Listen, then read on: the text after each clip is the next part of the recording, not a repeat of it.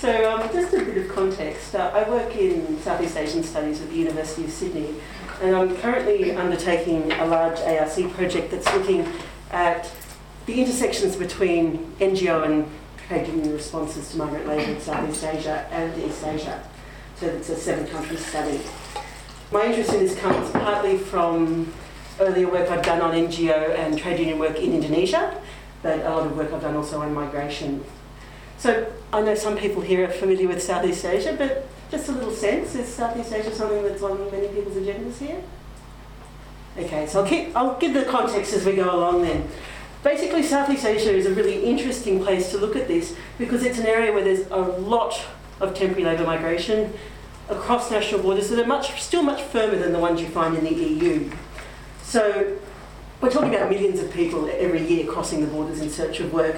And as has been the case elsewhere, governments primarily imagine these people as migrants. Their migration status was very much the way that they were defined within the host country, but also in the home country.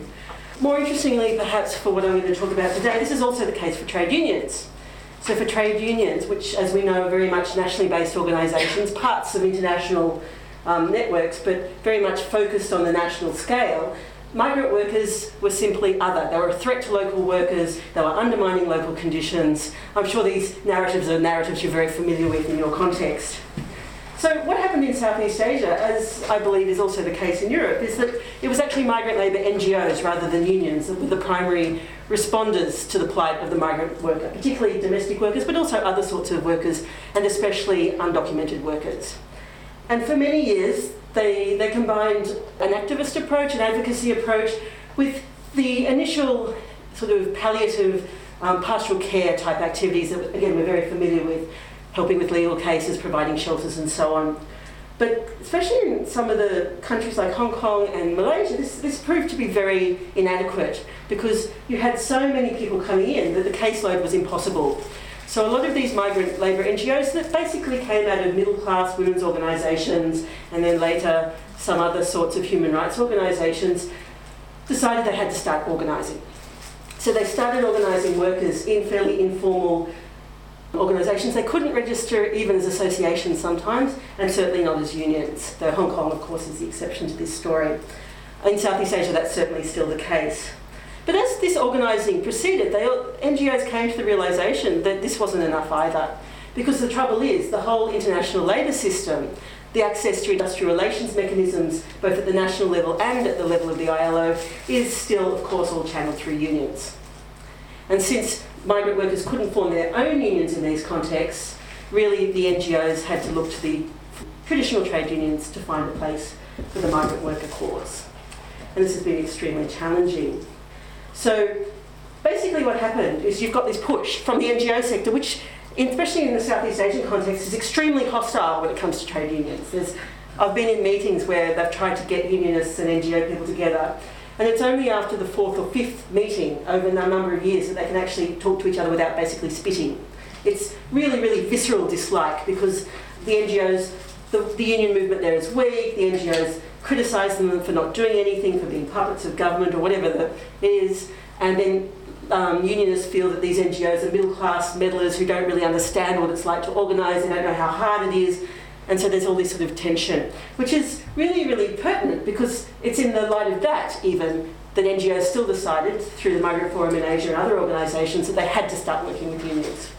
Nicola and I did some research in 2004 2005 for um, Friedrich Ebert Stiftung, who, the Philippines office, looking into this nexus between the migrant worker NGOs and the unions in a number of countries in Asia. And this, this came through in all our case studies.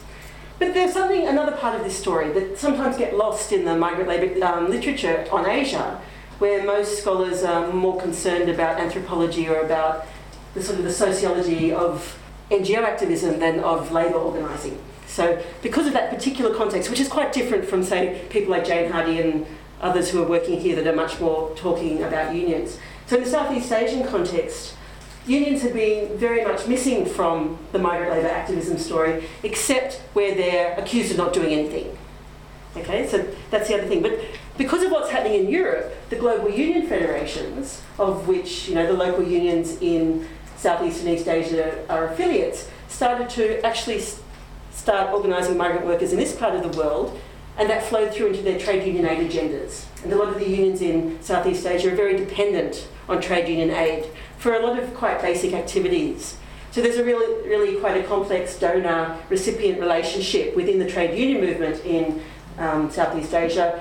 Not so much Singapore, that's a different case, but certainly in Malaysia, in Thailand, in Indonesia, in the Philippines, where if a global union decides that its affiliates should take on a project, whether it be about domestic workers, whether it be about organising workers into their own unions, whether it be about assisting migrant workers in other ways, basically the local affiliates will, at least on the surface, attempt to do so. How much that um, trickles down is another whole question, which I won't deal with very much today, but there is very much a, a donor-driven agenda in terms of these sorts of issues, which has been very interesting. So you've got these two quite different forces pushing together, focusing on local unions, saying, listen, it's time that you started to take migrant workers seriously. And this is a, an interesting thing in the Southeast Asian context because we're talking about a context full of developmentalist economies. They're about governments that believe that economic growth will trickle down and support all the masses. They have no welfare state much to speak of. They have, in places like Indonesia and the Philippines, large soft labour markets where lots of people aren't employed.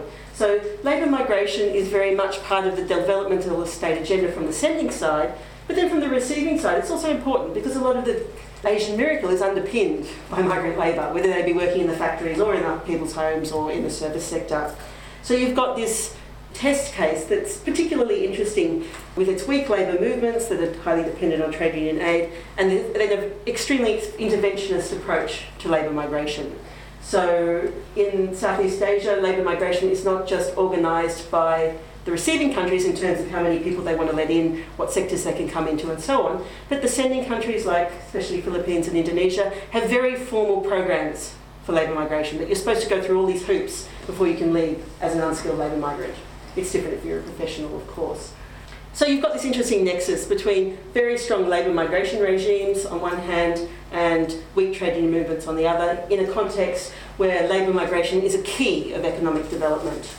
So basically, what I'm arguing in the larger project, and it flows through into this paper, is that instead of just looking at the migration continuum, which has been the main focus of a lot of work in our region on this question, we really do need to plot that against the industrial relations continuum. So if we think of industrial relations as going from very formal workplaces, traditional male workers in 9 to 5 factory jobs or in um, white collar sectors, down to uh, undocumented yeah, people in a very informal sector position, many of whom are undocumented, and we plot that against the um, migration axis from very formalised factory documented workers to people who have no papers and have fairly marginal existence, we start to get a more sensible picture of how migrant workers fit into industrial relations in the host country.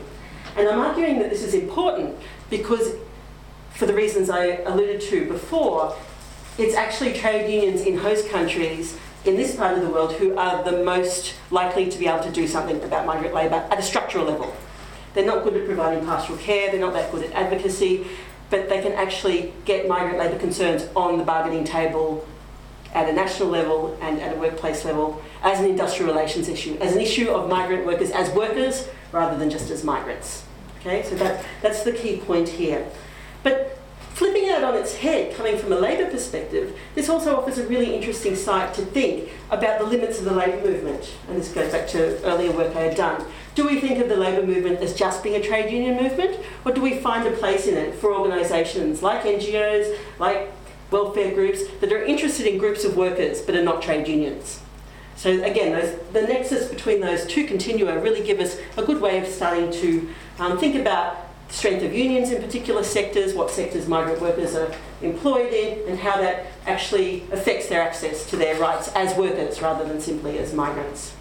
So basically thinking about the migration status nexus, we know that it's been constructed primarily as an immigration issue and that the trouble is when you work overseas, you're still a citizen of your home place, but your identity as worker lies elsewhere. You're a worker in someone else's jurisdiction. So we get all the literature and all the activism about right to stay, about right to documentation and so on, things that very much concern the migration question. And from the, question, the position of the unions of the home country, we have these people who are not members they don't actually become workers until they leave that national sphere where unions operate. So they're quite outside of the purview of a traditional trade union. So trade unions that don't have much money, they don't have very strong membership bases, they have better things to do with their time and money than to try to organise people who are going to work in Malaysia or in Singapore or in Europe for that matter. So they really fall between this gap in terms of if you put on the labour conceptual lens rather than thinking of them totally as migrants. In terms of the other axis, as I mentioned before, you know, even in Europe, we know that unions are still best able to deal with permanent employees in concentrated workplaces. And they're really struggling with that globally, trying to find new ways to represent workers. And in some cases, they're getting somewhere, in a lot of cases, they're not. So, although migrant late workers are an extreme case, they're actually quite symptomatic of other sorts of groups in this category, like contract workers, all the other sorts of groups that neoliberal systems of production are increasingly bringing in our own societies, but have been there for a long time in places like Asia. So, in a way, if unions can shift on the migrant labour question, it also helps them to rethink their own way of being in other ways that may actually give them a future in a global production system that's not very sympathetic to them. So, all this started to happen pretty much in the mid 2000s in Asia, about the time we were starting to do the research we were asked to do it because the Migrant Forum in Asia and some of the trade unions were very much talking to each other about trying to bridge these gaps. But in the later years, in the last half dozen years, it's actually been the GUFs, the Global Union Federations, who have come out as the major pushers of further action. There's a lot of rhetoric from the NGO side, but their ability to affect what unions do is very limited. So that's why the GUF story becomes very important. And the connection with Europe was also important because, as I mentioned before, the agenda is coming from headquarters. It also depends very much on individual agency within the trade union movement. If you have a regional secretary in the GUF that's interested in the migrant labour issue, like Christopher Ng in Singapore, who's in PSI, the Public Services International, a really conservative GUF with not much interest in the migrant labour question, but a personal interest. So he's really pushed the agenda and helped establish some very good collaborative arrangements between different GUFs on this question. And what's happening in these terms of this, I have a pretty picture which I would have shown you if I had used my PowerPoint. But basically, of all the GUFs, there's only really four or five that are taking the migrant labour issue seriously in Southeast Asia, particularly in construction, public services, which is generally health, and also in um, yeah, construction, public services, and UNI, which is a more general one, and it's mostly taken up the domestic worker question.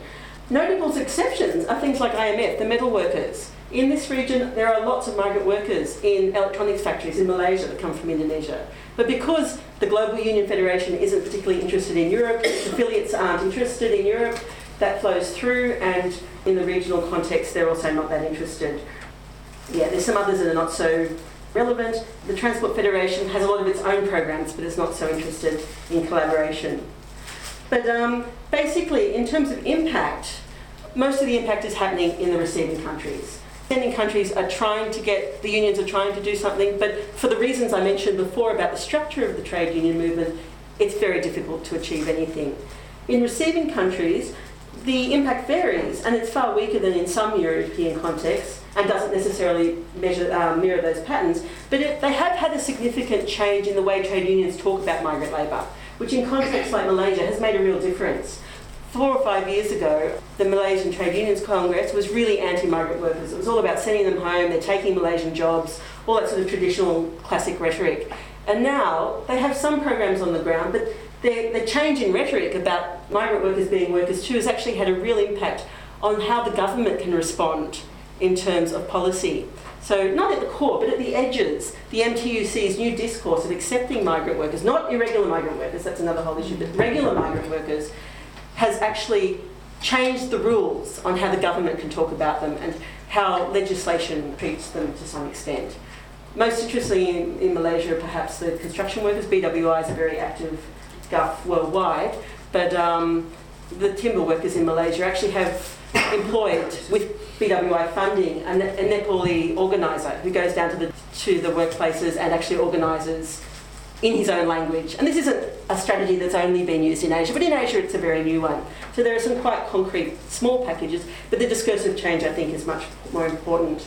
You've got very different contexts in, say, Singapore, where the unions say that they accept migrant workers. They, they are open to migrant workers if they're documented, but they're really not an agenda uh, in the, either on the government's agenda or the union's agenda in the same way. And of course, the union is very much captured by the government. So I won't go into more examples of the successes, but basically, as I alluded to before, there are a number of factors that are very clearly responsible to how the differentiation in the way this process is happening.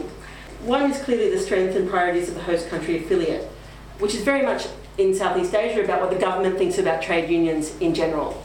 So where trade unions are very much controlled by the government, like Singapore and Malaysia, you know, Singapore, they sing the same tune on migrant labour. In Malaysia, there's, there's this process of gent- gentle massaging, but the trade union movement's very weak, and the government finds ways to keep it weak with regard to migrant labour. So it's um, recently agreed to a system of contracting that actually excludes unions even more. For a long time, they excluded, they wouldn't let you organise electronics workers anywhere, which of course affected free trade zones and the migrant workers who worked in them. So they don't have a very strong bargaining position against the government. Thailand, which is the other major receiving question, is a basket case as far as the um, trade union movement's gone. So the, the, the GUFs are trying to work a little there, but not achieving much.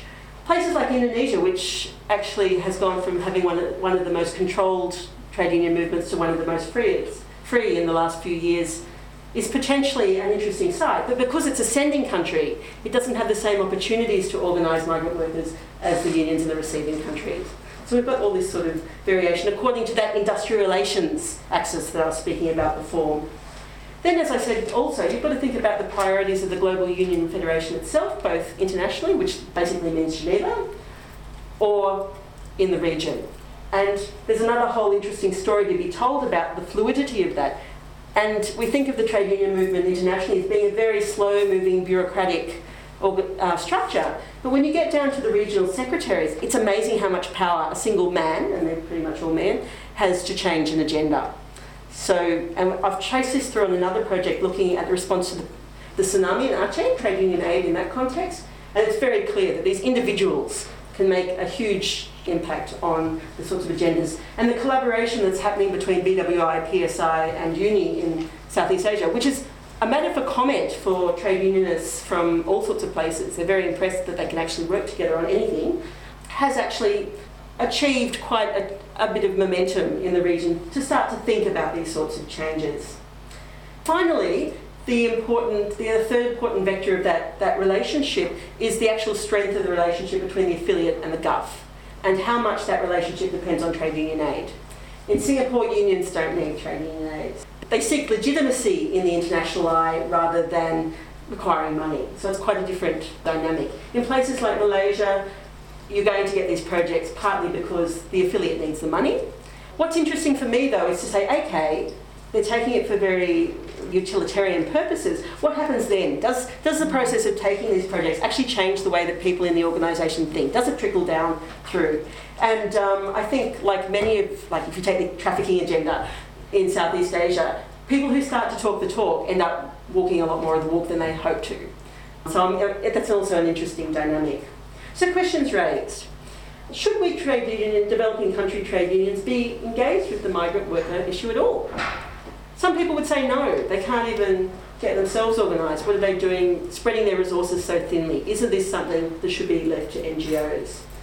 I think there's three issues here. One is that the NGO approach is limited for the reasons I mentioned before. They're not part of these structures of industrial relations, which really do end up determining what happens in formal sector workplaces.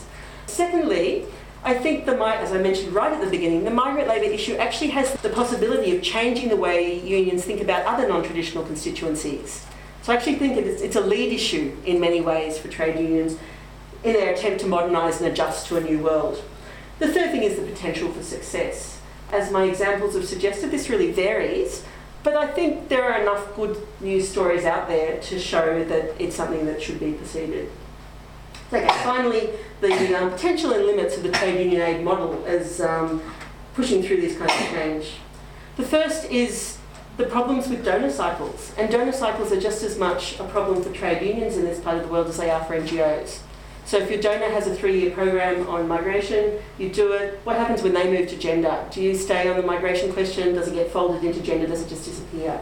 This is a real problem where these programs are externally driven. And the trouble is, even if that process of change happens internally, it doesn't come with money. So that's the big dilemma there. And then my final point would be the importance of the, the context in each of the receiving countries. I'd be interested in people's comments on how much this is also the case in Europe, uh, but the agencies of individuals and small groups in what is apparently a much less flexible organisational structure than it is. Thanks very much. Well, I keep this uh, short because, unlike Michelle, this is sort of quite new. I'm sort of playing with new ideas. It is totally underdeveloped, totally not thought through. The starting point or background um, to this sort of um, talk here today are the fairly recent um, developments of uh, economic migration have become issue of debate at the global level, global level of policy making, by which I mean the, the UN as well as international organizations whose main members essentially are states, with the notable exception of the ILO. And this development of this sort of evolving global governance of migration has in, actual fact been covered, uh, captured in academic studies by this concept of governance, yeah, global governance of migration. And this uh, global governance of migration phenomenon is characterized by the discourse of uh, management of migration. And this is based on the idea of promoting a, a certain type of migration, which is temporary or circular migration. And this is in turn based on this infamous idea of a triple win solution yeah, to um, this whole uh, global migration phenomenon, meaning everybody involved is supposed to, to, to benefit origin countries, destination countries, as well as the migrants themselves. And migrants themselves are supposed to benefit because they're supposed to be given some kind of minimum protection in terms of uh, labor rights. Now, uh, in this sense, this whole management of migration discourse, which has sort of uh, you know, appeared on the global level, is also linked to this renewed interest in the link between migration and development. Now, I, have just used uh, deliberately the phrase economic migration rather than labor migration um, because this whole policy framework is actually largely based on the experience of the highly scaled, skilled migrants. Now, with the many, if not actually even the majority of migrants uh, being less skilled, and most of them working in sectors which are sub subject to very little um, protection by labor laws and also very little um, mainstream uh, protection by um, trade unions, this really raises the question then of the workability of this third component of the triple win um, mantra, yeah, and what it actually and what is really being done about um, migrant rights beyond mere rhetorics. Now, at this moment in time, the um, social and even economic costs uh, to many migrants and their families are in actual fact sidelined you know, rhetorically they are sort of there, but usually it's just a footnote. They are clearly sidelined, if not ignored or underestimated. So many of these temporary contract migrants are in actual fact unable to lift themselves out of the situation they left behind. You know, families, uh, we see increasing numbers of families breaking up, children growing up hardly seeing their parents because although they are temporary, particularly domestic workers are in actual fact able to kind of repeat contracts, never really knowing how long it would be, but you know they can repeat, repeat, repeat, and end up not seeing their children for like 10 years or even longer. And yet, this new discourse, you know, on the global, the, this global governance discourse, celebrates, has begun to celebrate these migrants as agents of development. And, and this is done in a kind of individualized manner. So at least as, you know, as, as far as these temporary contract migrants are concerned, it's quite different from the kind of uh, there might be undocumented, but more or less long-term migrants uh, uh, in, in, the US who are involved in these hometown associations, and, and it's slightly more sort of collective, you know, how they try to kind of boost development back at home. But in this case, in the uh, temporary contract migration case, it's much more individualized. So we have to really ask to what extent these migrants can actually be agents of development, and should they, and what development are we talking about? because the, the fewest among them are able really to break out of this cycle of you know migrating, earning some money, uh, maybe acquiring some skills, finding meaningful work upon returning, and breaking it, stopping. And I've just actually come back from a conference in The Hague, and I've learned uh, even the seasonal agricultural uh, migration program in Canada uh, there was a paper and this researcher said it now attracts the sons of fathers who had already done this for like 10, 15, 20 years. Uh, and we've got some anecdotal evidence of uh, uh, daughters of uh, domestic workers, you know, who through the remittances by their mothers got better education, but what do they end up doing? Foreign domestic work. Uh? So we have kind of like, you know, how this even now goes, uh, you know, across generations. So one really again has to ask, where is here the economic and social development?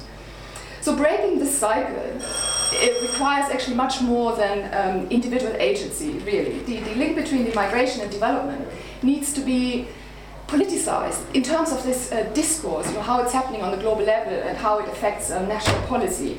And what do I mean by politicization? I mean, these issues have to be taken up by political activists. They have to inject um, rights based demands uh, into this discourse and have to voice them um, at policymaking um, arenas.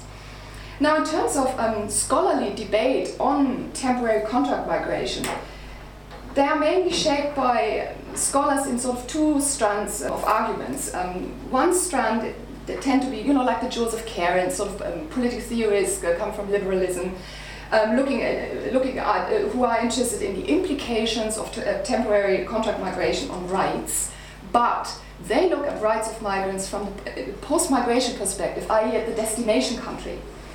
And then the second strand are people who, are interested in the link between temporary migration and this migration and development nexus. And the governance literature, governance, global governance of migration kind of falls under the second strand.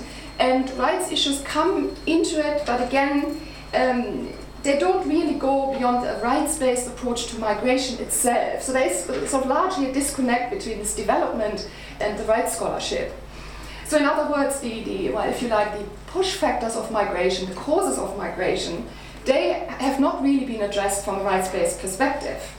Now, the Global Commission on International Migration, in its report in 2005, it has sort of touched upon push factors from an indirect rights perspective by saying the three causes of migration are demography, demography, I mean, you know, uh, loads of young people, you know, not finding any work, development, meaning lack of development, and democracy, again, meaning lack of democracy. And by uh, putting democracy into the report, they've sort of hinted at, you know, there is also an issue with rights, but it doesn't go anywhere uh, doesn't go any further. And the exploitative angle of the, the uh, migration development nexus debate is quite well um, captured by uh, you know, scholars coming from a political economy perspective, like you know, Ra- Raul Delgado Wise, for example. Um, and this is a, you know, a very important analysis, but, but it tends to be overly structural. It's important, but it is quite structural. And I personally am more interested, coming from the sort of rights advocacy uh, angle I'm also interested in the meso level of certain organizations and, and, and, and how they respond to all of this. So what we, but when we look at this now empirically, so what we can in fact um, observe is a rising level, I mean basically from almost zero, a rising level of politicization by migrant rights activists in terms of you know forming um, migrant uh, membership-based organizations, forming networks, um, collaborating with trade unions, or forming their own unions, you know like domestic worker unions, which sort of are outside of the formal mainstream trade unions, but they call themselves union. They are membership-based, and uh, so what we what we can observe here is um, a certain space is being opened up and created by migrants to allow them to kind of step out of this state of docility. Because this is quite often what they are being char- charged for. There's a sort of perception temporary contract migrants are only interested in economic gains, they're apolitical, they don't really want to engage. But this is not quite, quite right, you know, because once they kind of you know, the, the, the, whole migration experience actually does raise, uh, you know, certain questions. Once you learn, well, you know, actually I am exploited here, you know, and this is, you can see this more and more. There are demonstrations happening even in Singapore, in places like Singapore. We, we, we didn't see this before, or the Middle East.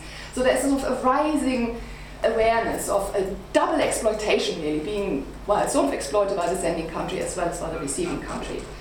And this is not only happening, you know, in, in certain pockets in Asia, but there's also a kind of there's a building up of a global migrant rights movement. And global in the sense that um, it was set up uh, in 2006 um, at the time when the UN uh, High Level Dialogue on Migration and Development uh, happened in response to that, really. And it was set up uh, in New York. Um, they call, them, themselves uh, People's Global Action. And it's also global in the sense that it actually targets this whole um, you know, global discourse on uh, managed migration and basically they attack this whole promotion of temporary migration while the rights of migrants are actually being ignored. And Asia, in a sense, is a quite important case um, case study uh, because it, um, it much of the uh, migrant rights movement, you know, uh, on the global level, is actually spearheaded and pushed, driven by Asians.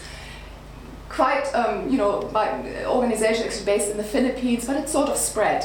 And as Michelle has already said, uh, Asia is also um, home to an rising, expanding uh, migrant rights movement.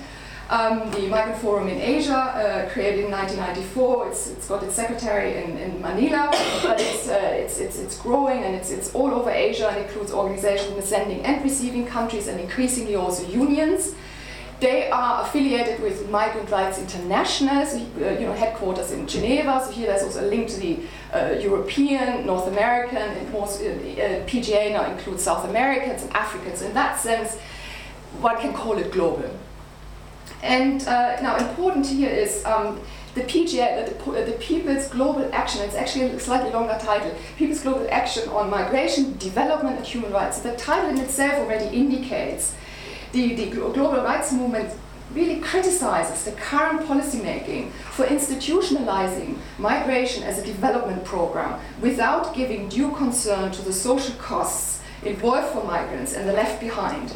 And, and they are demanding basically a rights-based approach to migration and development. And um, this is also evident uh, on the regional level of governance, by which I mean ASEAN, you know, as a regional body, as weak as it is, I just wanted to say one word on this on, on, on the uh, regional governance level. So this is also evident on the regional level, uh, by which I mean ASEAN, because ASEAN, um, so the, the, the, the, regional migrant rights movement are channeling their concerns and demands to the ASEAN Forum on labor migration via the task force of Asian migrant workers. And the task force includes migrant NGOs but also trade unionists. And there is such thing as an ASEAN declaration on the protection and promotion of the rights of migrant workers. It's quite new, from 2007. It's only a declaration, it's not a convention. But it's quite interesting because it does make reference uh, to development, sort of indirectly, by asking senders to, and I quote, the senders are asked to ensure access to employment and livelihood opportunities for their citizens as sustainable alternatives to migration to, to the migration of workers. So migrant rights really, at least as far as the rhetorical level is concerned, are clearly seen as going beyond fair labor rights at, uh, in the country of destinations to also include, well, in actual fact, the right to not have to migrate in the first place or to have more choice. And this is, uh, you know, I mean, way in which this is, can be turned, in, turned into some claimable, literally a claimable right is a different story. And at this moment in time, it's purely rhetorical. I mean, although, I mean, ASEAN is, you know, not like European Union, but at least, you know, these things are appearing here. So basically what it, what this really is about is about broadening choices, broadening the choices in terms of you know, better education, getting better skills, and with this uh, being able to get uh, you know, better migration deals, better uh, working visa, and operating really on these two fronts, not only you know, certain certain labor rights in, in destination countries, but also basically the right to have more choice, and maybe even the right not to have to migrate in the first place. So hence, what I'm trying to do with this, um, and this is where sort of new ideas are coming in, is sort of to integrate this whole idea of uh, a rights-based approach to migration, uh, a rights-based approach uh, to development, which is um, sort of a little bit of a challenge for the near future.